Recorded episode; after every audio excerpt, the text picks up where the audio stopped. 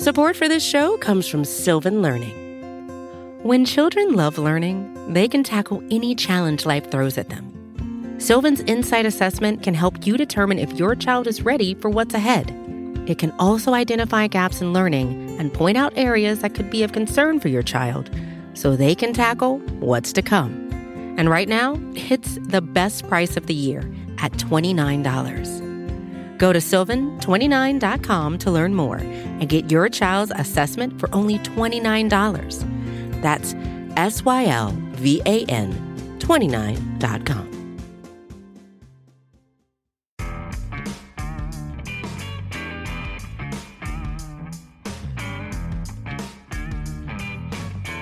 Hello, Giants fans, and welcome to a new edition of the Valentine's Views podcast here on Big Blue View Radio, part of your SB Nation family of podcasts. Please like, share, and subscribe if you're watching us on YouTube, and subscribe wherever you listen to podcasts across the Big Blue View Radio network.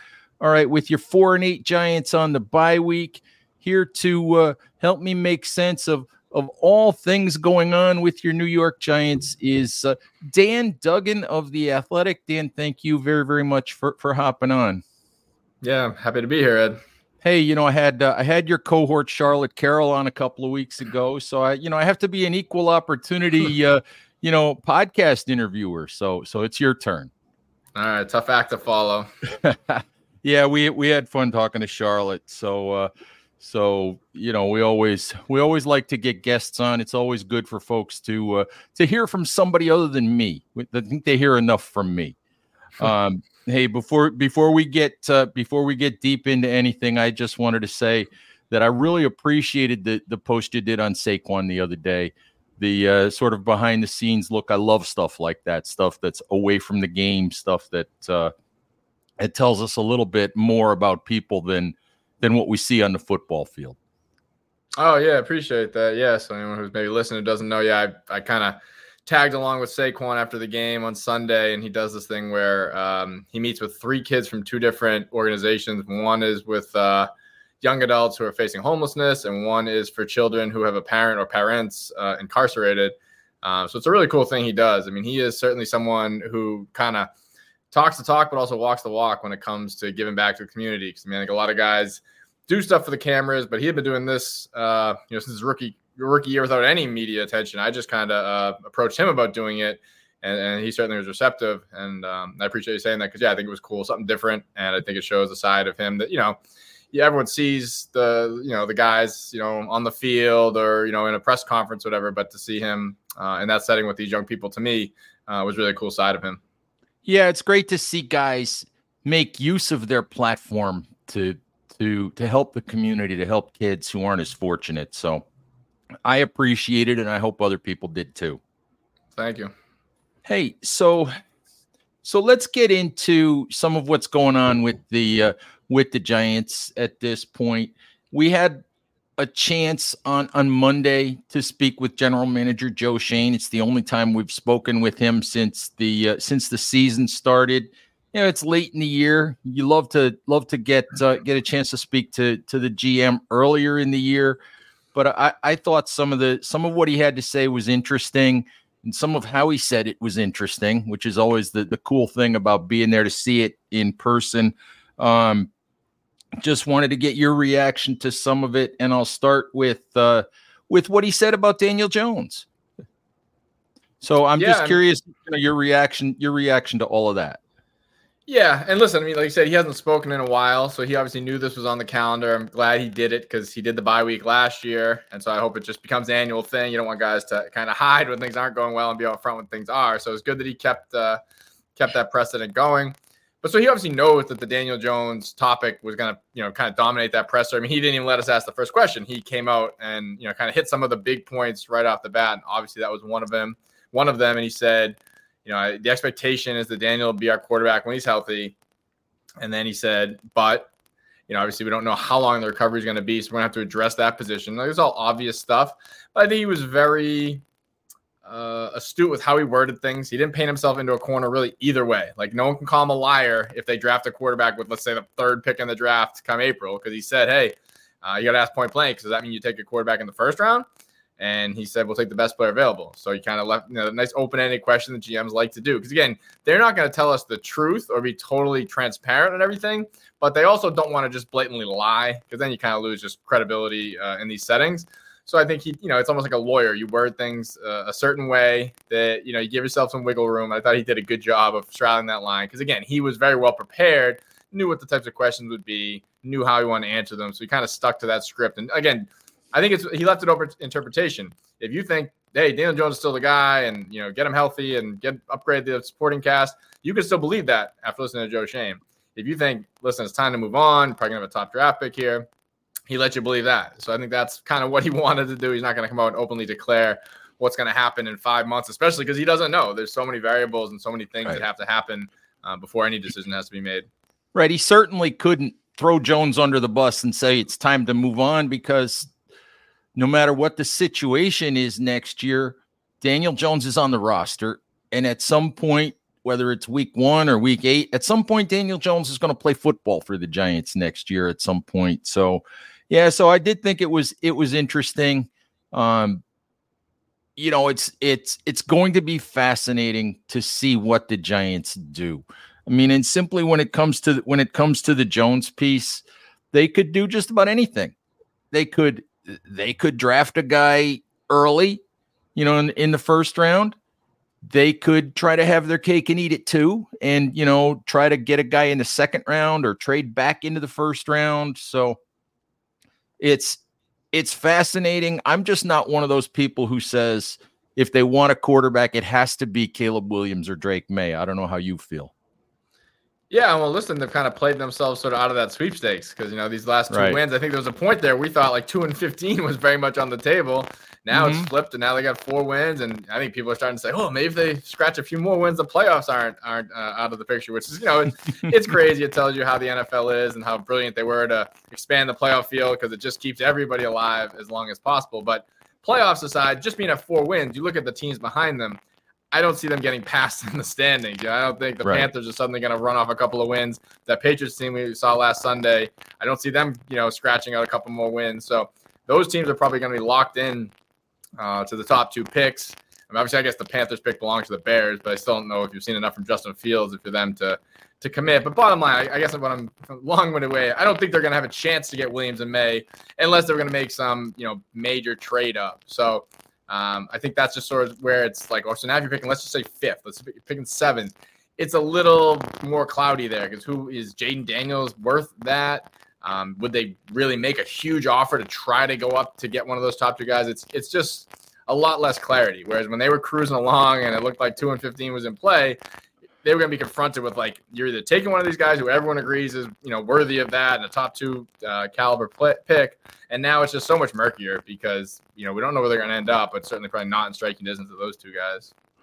Just while we're while we're on the topic, what's your take on the whole idea of tanking? I know that there's a lot of Giants fans out there that that would have rather seen two and fifteen that that that that are unhappy that they've won games and and for me for me that's that's a hard pill to swallow because for me you know these guys we see them in the locker room dan. We know what they go through in a lot of ways you know we see we see how they react to winning and losing in some respects. And and for me i always like to see guys win. I always think there's value in it. But you know what what's your take on the whole idea of of tanking for a higher pick yeah, I mean, so from a fan perspective, I totally understand it because you're saying like, whatever, let's just you know, let's pretend like it's Madden, simulate these last six, seven games, whatever it was when they had the two wins, and get that top two pick, and we'll get to April, and, we'll draft Caleb Williams, we'll draft Drake Maye.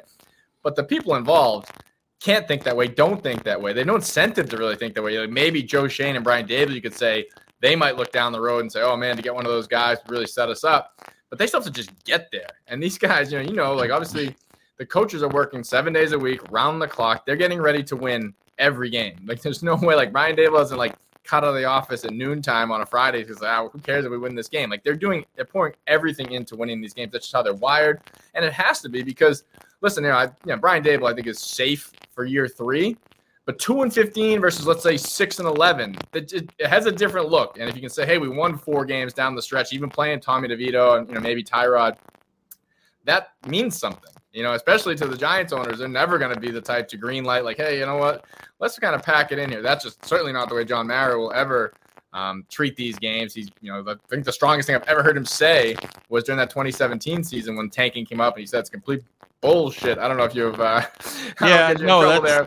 that's fine. But that's hey. okay. But so for, for hey. John Mara to say that, I mean, I've never heard that guy curse. So, I mean, that tells you how strongly they feel about it. And then with players, I mean, zero motivation to tank. I mean, they're for a couple of reasons. A, they're you know they're all playing for their next contract. I think Justin Pugh has said that well a few times. Like you're putting out this film, whether it's for the Giants or the 31 other team. I mean, it just doesn't even make sense. You don't go too deep. in the players, like they're, they're out there to play. They're out there to win. They don't really care who the Giants could pick in the draft next year. Half these guys definitely won't be here. And I mean, what are you going to try and help the draft stock for the team that you might not even be with next year? It just wouldn't even enter the, their mind. So I think the only way you could see it is sort of how the roster is managed. And you could say, like, if DeVito was terrible and Tyrod came back, I mean, Tyrod was healthy and they stuck with DeVito, you kind of say, like, what's the motivation there? But I don't even think that's in play because DeVito has at least been competent. So if you, I mean, I think that'll be a topic, you know, for sure next week. Who's going to start, if, assuming Tyrod's cleared? But it, it's not a, oh, if they're sticking with DeVito, they're obviously tanking. You could make a case that that might be um, the way they go, and it wouldn't be a ridiculous thing. But that's the only way a team could tank in the NFL. I think it's just making a decision where you're not necessarily playing the best player. Like if you start sitting down, you know, you sit Andrew Thomas down to, you know, give Josh Miles reps at left tackle. Like that's the type of stuff that would be like, well, that's a little eyebrow raising. But once the ball is snapped on Sunday, everybody out there is trying to win. And you saw that. I mean, they were jubilant after uh, that mm-hmm. kick went wide left on Sunday. They, they don't care. They're not thinking about the draft pick. That's so far away for these guys. No, they put too much into it. They want to win these games, and they put their bodies and their careers on the line. So. So I always feel good for these guys when things work out well for them. I wanted to ask you next about um, some of the things that that Joe said about the offensive line, and in particular, what he said about Evan Neal. Um, you know, for folks that didn't see it or hear it, Joe said uh, about Evan Neal, he said that he still thinks that Evan Neal can play, and he still thinks that Evan Neal can be a tackle in the NFL. And, and I don't know if that's just sort of, you know, let's wait until the off season to to talk about that, or if he, or if that's how he really feels. I just hope and I don't remember when did you start covering the team, Dan? What year did you uh, start 20, covering? 2016. Me and me and McAdoo came in together. Right. So I don't know about you, but it gave off for me when he was talking about Neal and talking about going back and watching the film and saying this kid can play. If you remember, you know, Jerry Reese was, I think, the only person on the planet after Ereck Flowers' rookie year who thought that Ereck Flowers could play left tackle in the NFL. And Ereck Flowers played there for three years only because Jerry Reese insisted that he not get moved because Jerry Jerry insisted I drafted this guy to play left tackle and and I want to be proven right. And and I don't know I don't know about you but I sure hope that that what Joe Schoen is saying is or isn't saying is I want to be right about this guy. Yeah, no, I think the Evan Neal stuff was probably the most interesting and maybe candid Schoen was because again, he knows what questions are coming. He knows he's going to be asked about Evan Neal most likely. It's you know top ten pick from a year ago who has not performed well. And his first comment was, you know, Evan needs to play better. Uh, right. This regime has not really done that type of thing of calling out any player, and it wasn't like the harshest comment, but it was harsh for this regime because again, you know, Daboll will never say anything negative about a player. Uh, so I thought that was interesting that you opened there. But then he also went on to say, like, and I still have faith in him. He's a hard worker, this and that. So it's kind of interesting that you kind of put it on him, though, initially. And even went on to say how he went back and watched his tape at Alabama, which to me felt like was he just confirming his own work? Like, no, what I what I thought was there was there. Uh, I thought that was interesting. And then it's like, so then the question is, are you, are you kind of maybe pinning the blame on Bobby Johnson because you're saying, well, hey, when I look back at that Alabama film, he still looked pretty good. So I don't know what's wrong. But again, his initial comment was was putting it on Neal. I found that right. interesting. As far as the tackle guard stuff, I think at this point, it does him no good to say, yeah, that's on the table because you know they still do have five games left. I think Neal will be back, you know, if not the first game after the bye. I think he's going to return at some point here, and he's going to return at right tackle. So why even put that out there? So that's that's one of those situations, like in my first answer, where like they're not going to paint themselves into a corner, and there's no need to share every plan they may have. But I think the, the other point Schoen made that I've made a lot is it's just a killer to miss this time if you're Evan Neal. Like every snap, mm-hmm. every game he misses is really valuable evaluation time that they're missing out on. So, well, I think, and, you know, oh, no, I was going to say the other part of that is it's two ankle injuries for him this year. I think five missed games so far. And he also missed a significant chunk of training camp. I mean, the Giants I think we all knew that really improvement on the offensive line was going to come down to whether Evan Neal improved this year for the Giants and and it's been difficult for him I think and you don't want to make an excuse but he hasn't been able to put together you know the kind of long stretches of getting snaps every day and getting in games that that would really help him yeah, but then the problem becomes so now you have to plan for next year. And if we're two years into his career and there's still no really hard, sustained evidence that he can be a quality NFL tackle, you can't go into year three saying, okay, Evan Neal's our right tackle, set it and forget it, we're good there. You just can't do that, in my opinion. So that's where the shifting to guard comes into the equation, or maybe, I mean, at the very least, they should bring Tyre Phillips back. I think we saw those mistakes to let him go in the first place. Um, but do you maybe sign a mid-level veteran right tackle to have sort of a, a more solidified backup plan in case Neal just doesn't develop. Um, so I think how they manage him will be fascinating. So I think first step is let's get him back on the field. Let, us get five games to see if some of the improvements that you know I think maybe Dave or Bobby Johnson, someone said they felt like he was improving in that Raiders game. You know, did okay against Maxx Crosby and then gets hurt. But let's see if some of those improvements can show up. Because listen, if he finishes with five really good games, then maybe that's where the uh, the Andrew Thomas light bulb coming on late in year two uh, parallel could be applicable. But again, we just haven't seen that. So I don't think, you know, I think they went in obviously after one year and said, listen, he's young, we love him, he works hard, he's going to make the leap. So whatever the reason is, whether it's injury, coaching, whatever, he obviously hasn't made that leap yet. So you can't go into year three like hope isn't a plan. Like you need to know right. if he's the guy, and if you're not sure, then that's kind of your answer. And that's where that's right. when the guard stuff I think becomes um, more of a topic that they'll address in the offseason. Yeah, absolutely. I think you're right. You can't you just can't throw him out there again if you're not sure. So let me uh let me ask you about the other sort of topic of the week with uh with the Giants, and that's the the Brian and Wink Martindale stuff. All of the the tension between those two guys, and you know, Jay Glazer's report that that Wink might not last the season before they before they part ways and and I think that went out the window Sunday with the way that the Giants played defensively. I think you can't, whether even if you want to, I think you can't really justify pushing Wink out the door right now without without basically losing the defensive players in your locker room at this point, which is something that Brian Daboll and Joe Schoen obviously don't want to do. But just what's your take, uh, you know, on on what you think is going on between those two guys. Yeah, I mean, with that report coming out on Sunday, if say the Giants went out and lost, you know, 30, gave up 30 points to the Patriots in the loss, the bye week might have been a natural time for that mutual parting, whatever you want to call it, to take place. But like you said, three takeaways, seven points, and a win.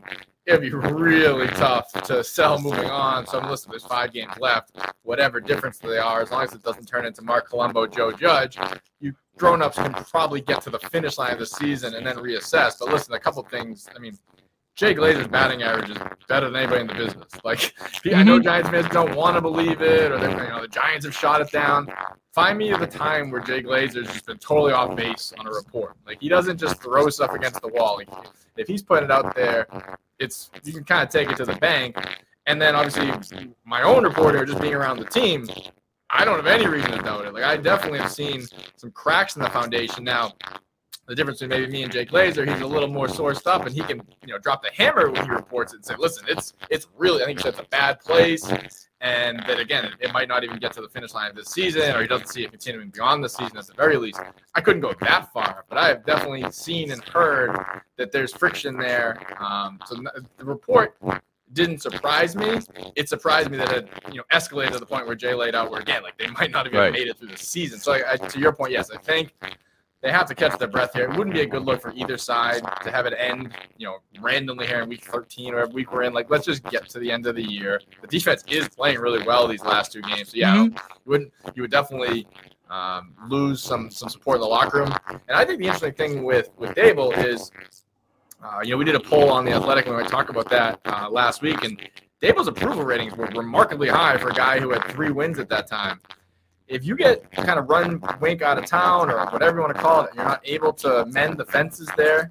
I think the fan support, you know, would de- deteriorate a little bit because I think Wink is pretty popular with at least uh, a large chunk of the fan base, and they like him as a defensive coordinator. They wouldn't want to see him go. So, yeah, so I think it's going to be interesting to see how they do resolve this if they are able to, because I don't think it'll be a good look to to move on from Wink. But if the thing is just deteriorated to the point where it's unsalvageable, I think that's you know how it ends.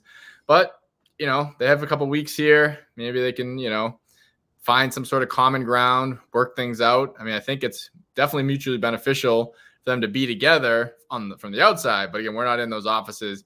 If they just can't stand each other, then that's obviously not a a, a good way to to operate. So uh, this will certainly be probably the preeminent topic for the next couple of weeks, and certainly as soon as the season ends, I think all eyes will turn to this and, and how it plays out. Yeah, it certainly won't be a good look for the Giants if, as some people have speculated, if they wind up needing three new coordinators next year. That certainly wouldn't be a good look for uh, for Brian Daboll either. and it may happen because I mean, I don't know about you, but I fully expect I fully expect Brian Daboll to control this offense next year. I think he's maybe controlling it more the last couple of weeks than than anybody really wants to let on. But Thomas McGaughey's always seems to be under fire, and of course now we hear what we hear about Wink. So the Giants could be uh, could be revamping this coaching staff significantly at season's end.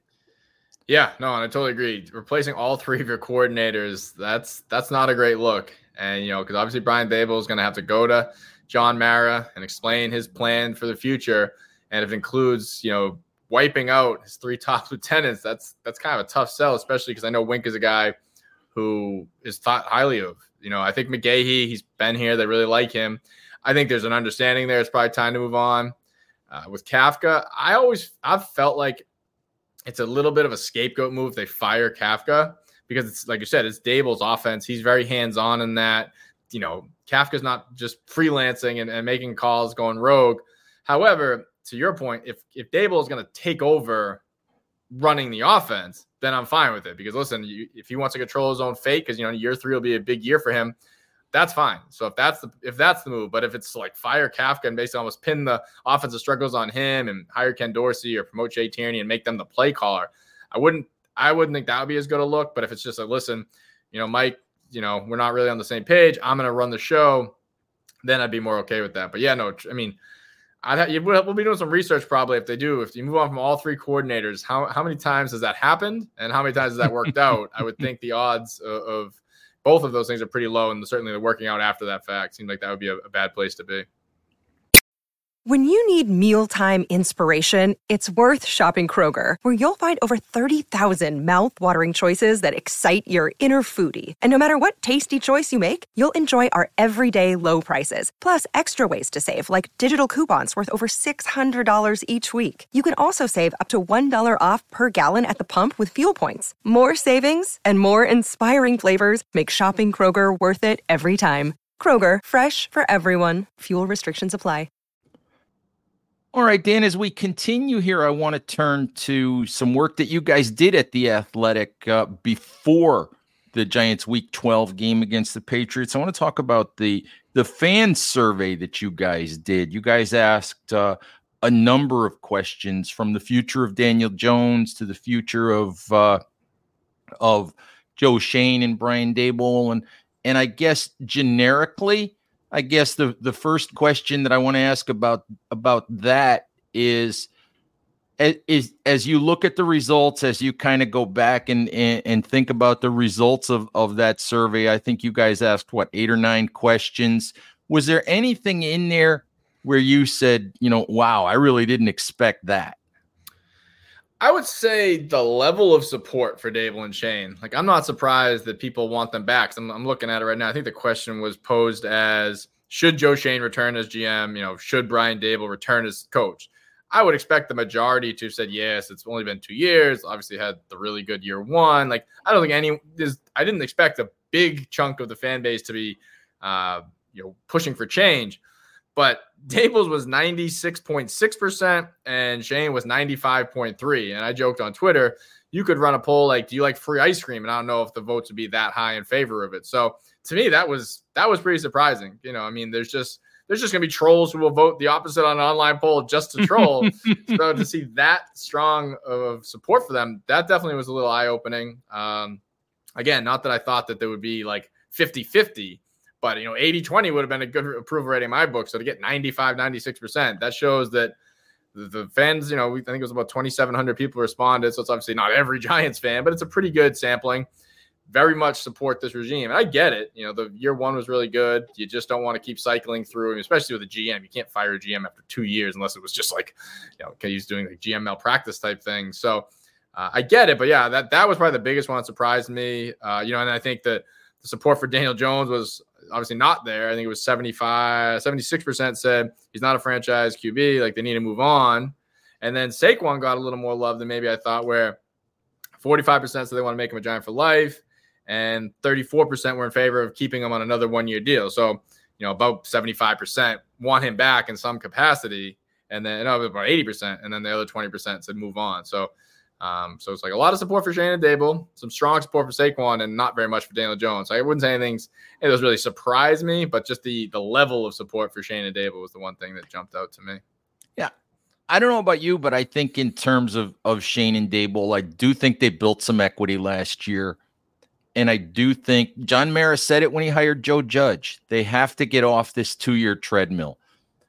And I I personally think that at this point, you can't separate Schoen from Daboll. You can't you can't take the coach away from the GM. You know when the GM hired hired this guy, I feel like they're a pair, and I don't know one you know one bad year. You know I've questioned and I've written about it. You know both on Twitter and, and on my website. I've questioned a lot of the decisions that got made this year.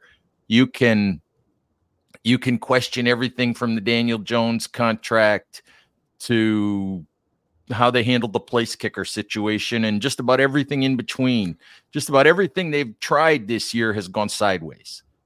And right. yet, yeah, and yet you still you're back to square one if you if you move on again. So I understand people supporting, but but yeah, 96%, 95% is uh is I mean, did uh you know, did did uh Daboll and Schoen get the, get their moms to to vote like a few hundred times?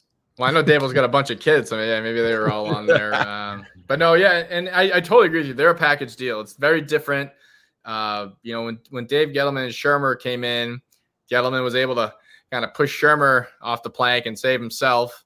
Um, but they weren't really as much of a package deal as Schoen and Daboll feel like. Obviously, you know, we're in Buffalo together. That was Schoen's guy.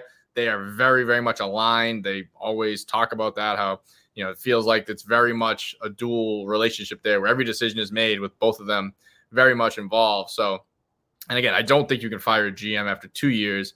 So then obviously his his handpicked head coach is going to go, you know, be partnered with him. And listen, I mean, I think even three years would probably be a little quick, but that's where it gets interesting. Because let's say they have, let's say they don't get a quarterback this year. Because if they get a quarterback in the top ten, I think that buys them two years because they kind of mm-hmm. you're gonna give them the rookie year, and as long as it's not an abject disaster, like say what's happening in Carolina. Because next, get, I was next year would be a transition year where it's right. move away from Jones and move to the new guy. So you got it. You're right. You've got to give them two. Yeah, so say they go five and twelve next year, you wouldn't feel great about that. But if you, you know, it's kind of like that Pat Shurmur year. That's not a good example because he he did get fired after Jones looked pretty good his rookie year. Um, but then I think yeah, you give him year two, and if it's still no progress, then you'd have three straight losing seasons. Then obviously, I think the decision would be pretty clear. I think where it gets murky is if they aren't able to get uh, a top draft pick quarterback, and they kind of have to bring Tyrod back or some similar type player, and they run it back with Jones, assuming he is healthy and, and you know is able to start in week one, and then you have a really bad year next year Then I'm curious to see if they get a fourth year. But I think obviously they're safe for year three, and you have to feel some level of confidence that they can turn it around. This has kind of been a Murphy's Law type year.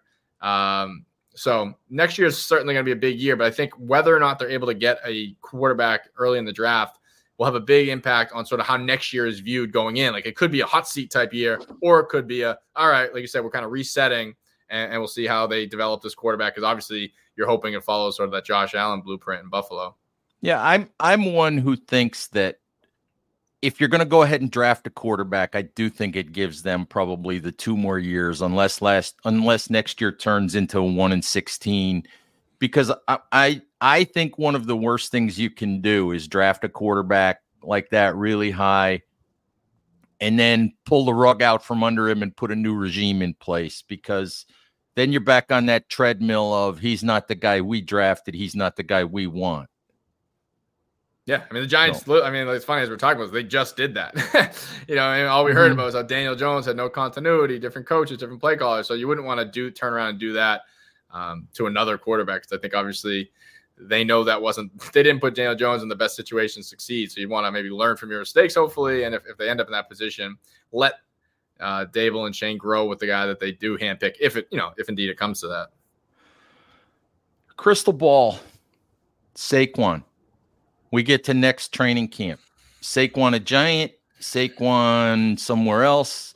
What kind of contract does he have if he's a giant? Do they slap him with the tag again? Uh, just you know, long term crystal ball. Take your best guess.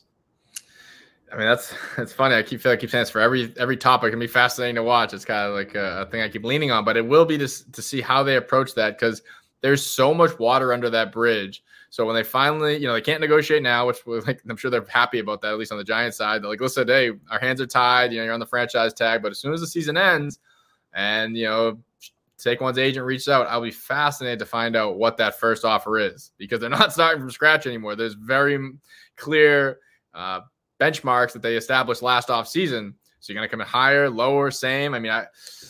I think they get something done. It just feels like he wants to be here so badly and you know, it's still amazing to me that they couldn't bridge the little gap that existed when we got to that July 17th mm-hmm. deadline, whatever it was this past summer. Like, it's amazing to me that they were both so stubborn at the finish line where they couldn't just say, like, it's a million or two here. It's like, million, was, yeah. And listen, yeah. me and you just say a million or two here, but in the in the scope we're talking about, it's not that big of a difference. I think he has really demonstrated his value this year. I mean, out of the gate, you're like, oh man, he's hurt again. Like that kind of steals his fate. But the way he's played, he's he's been everything they could have wanted off the field. He's always been that type of guy. I think he's even stepped it up another level this year because he's still playing hard. He hasn't complained about getting you know 40 carries in games when they just have no other uh, form of offense. So I think they work something out. Like I mean, I guess the tag is in their back pocket. I don't think that's in the best interest of either side. Don't go through that dance again. So I think they get a reasonable deal done and it's you know like a three year let's say 39 million which i think the number a lot of us threw on last year that made sense. And listen i'm the one of the biggest like don't pay a running back. They're easily replace, replaceable. Maybe it's because i did the story on him and I, i've seen a different side of him i am starting to come around that like he him and the giants might be a unique case where he is so valuable to this team. Can you imagine what this season would look like if they had matt breida and eric gray at running back? Like i mean it would be it would be harder to watch than it's already been. I think I think there is some value to just taking care of him. You're not gonna. It's not gonna be a ridiculous deal. They'll be able to get out after two years. I'm sure. I think that that's how it can play out. And think how it probably should play out. I would agree. I think that's how I thought it should have played out last year. And and I'm like you. I thought, how could how could you not bridge a gap that was as small as as what it reportedly was at that point right. in time? But uh, Dan, let me let me close with this last thing for you. Um, as we record this, it's Tuesday. This will be our Wednesday show. Um, we saw this morning that uh, Tiki Barber was named a semifinalist for the Hall of Fame. First time that Tiki has gotten that far, which puts him in the final 25. In your mind, is Tiki Barber Hall of Fame worthy? Yeah, I, I think he is. I think he's one of these guys that maybe has uh, as time goes on, his career maybe looked at a little better too. Um, you know, he was one of those like dual purpose guys before you had so much of that. Uh, and you look at his career stats; they they stack up with guys who are in the Hall. Uh, his you know he had longevity, he had durability, he was super productive, and it's also crazy. He's one, another one of these running backs who kind of retired on top. You know, like so. Uh, I think, yeah, I think he was one of the best backs of his era. Um, you know, he's obviously not a slam dunk, as you said, it's the first time he's even gotten to this stage. But uh, yeah, I think he deserves it. Yeah, I think it's going to be fascinating because he retired so early. He retired, I think, at 31. And if you use the longevity argument, you you you can say, and it's funny because I was I was asked about this on on a radio show earlier on uh, on Tuesday, and I said no, but I really have to think about that. I really have to go back and look at the numbers because the only the only argument against it that I can make is the longevity argument, and and maybe that's maybe that's not enough.